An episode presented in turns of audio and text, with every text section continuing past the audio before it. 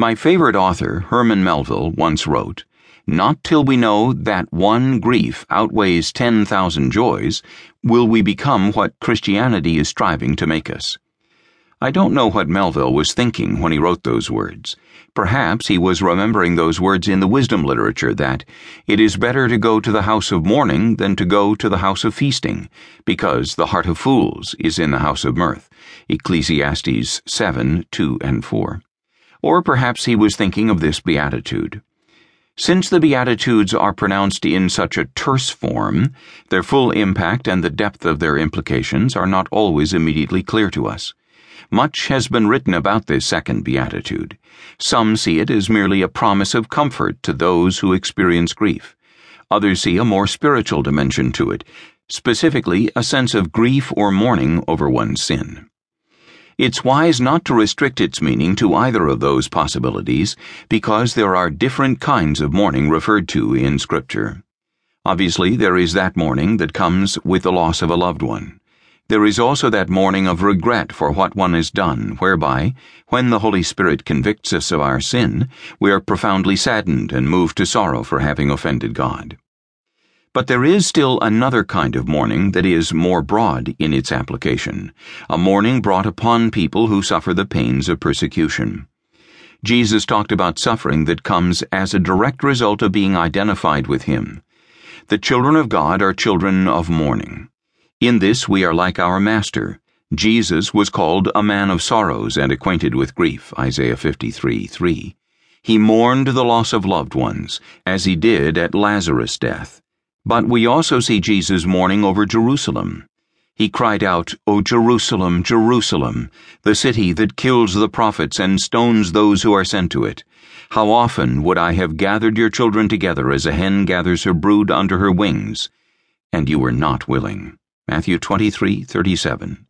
Compare Luke 13:34. Jesus was deeply grieved by all of the pain that he saw in this world, and also by the force and power of wickedness in this world. He understood what it meant to be a mourner. The Old Testament speaks of mourning in many places. In Ecclesiastes, we read that there's a time to mourn, Ecclesiastes 3 4.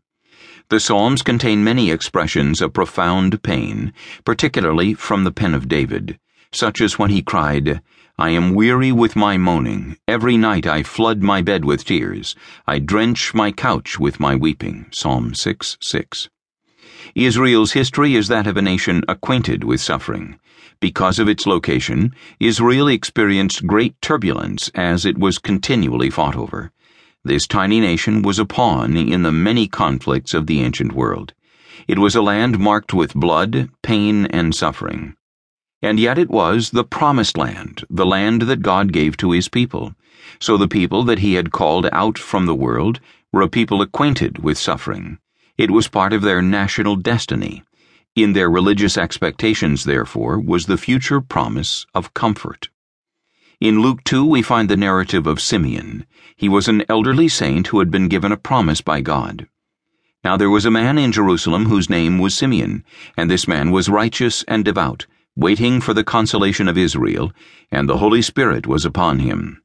And it had been revealed to him by the Holy Spirit that he would not see death before he had seen the Lord's Christ. Luke 2 25 and 26. Simeon was not only just and devout, he was waiting for something, the consolation of Israel.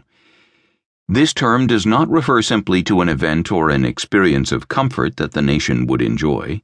The consolation of Israel was understood to refer to a person. This is one of the little known titles for Jesus in the Bible.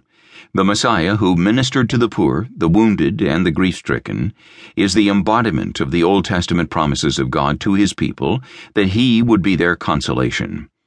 The Messiah in his ministry would bring comfort to those who mourn. He would bring rest to restless souls.